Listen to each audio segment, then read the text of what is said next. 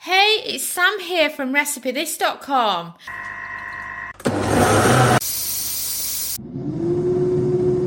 And we've beeped. I wonder what we're cooking today using our kitchen gadgets. Today's recipe of the day is all about roasted garlic in the microwave. If you've not heard of this before, then this is more um, a cooking hack rather than an actual recipe. But oh my god, it's so good. I've done this in the air fryer as well. But the microwave, like you would expect, does it um, in less than half the time of the air fryer. But and of course, when you do it in the air fryer, you need to add some olive oil. Whereas, um, even though you use olive oil in the microwave, you know, it's um, it's easier um, to sort it out and to squeeze the garlic from the cloves. So the idea here is that what you do is you cut the top off the garlic um, so that the garlic bulbs are exposed. And then you simply microwave it.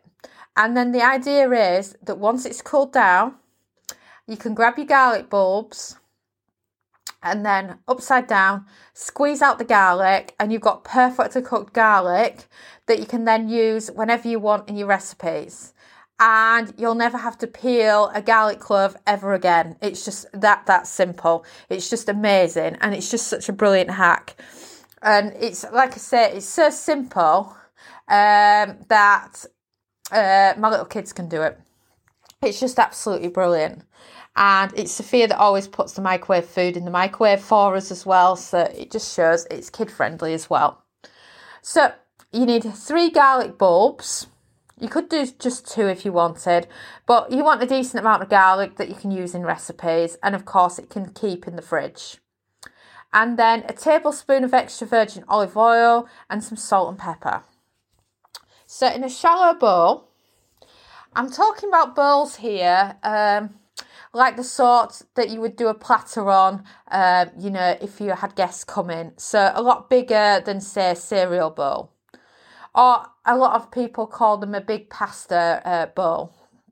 So in a shallow bowl, add water until enough um, is, in is in it so that it would cover the bottoms of some garlic bulbs. And then slice the tops of the garlic bulbs. Next, drizzle olive oil over the tops of them and then season with salt and pepper. Place the garlic into the bowl with the water carefully making sure the bottom is submerged with water and that they don't fall over and that and they're not completely submerged. So aim for at least half half up the size of the sides of the garlic bulb. Then place the bowl carefully into the microwave, making sure that you don't spill the water or that the garlic subsides. Microwave for 8 minutes before checking to make sure the garlic cloves are soft. Then you can check the soft by just putting a fork through the top of them. So you don't have to get it out the microwave straight away if you're just checking on it. You could just kind of put a fork in and lean into the microwave. And then put the bowl, uh, the bowl to one side and then remove the garlic and allow it to fully cool. You can leave the garlic in the water if it's too hot to handle straight away. And then once the garlic's cool, uh, turn the garlic bulbs upside down so they're now bottom up and squeeze the garlic cloves from the bulbs. And then once you've done this, store all your uh, pushed out garlic cloves into a plastic container once cool and then place the lid on them tightly. This will, of course, mean that they will last longer, but also it means that when you store them in your fridge, you will not stink out your fridge, making it smell like garlic, which is what would happen if you just put them all on a plate together. And then you can mush them up if you want to. You could use your masher and the garlic puree.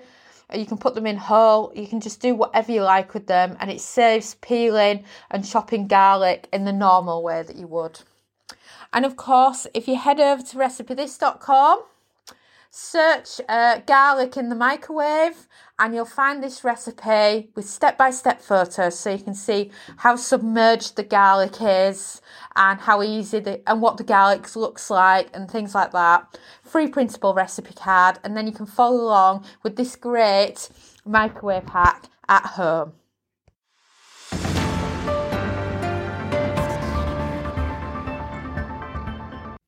Now, do head over to recipethis.com and subscribe to our weekly newsletter, which you'll find on our homepage of our website.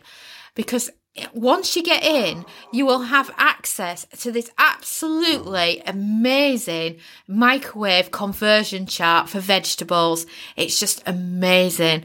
And I just love the design of it too.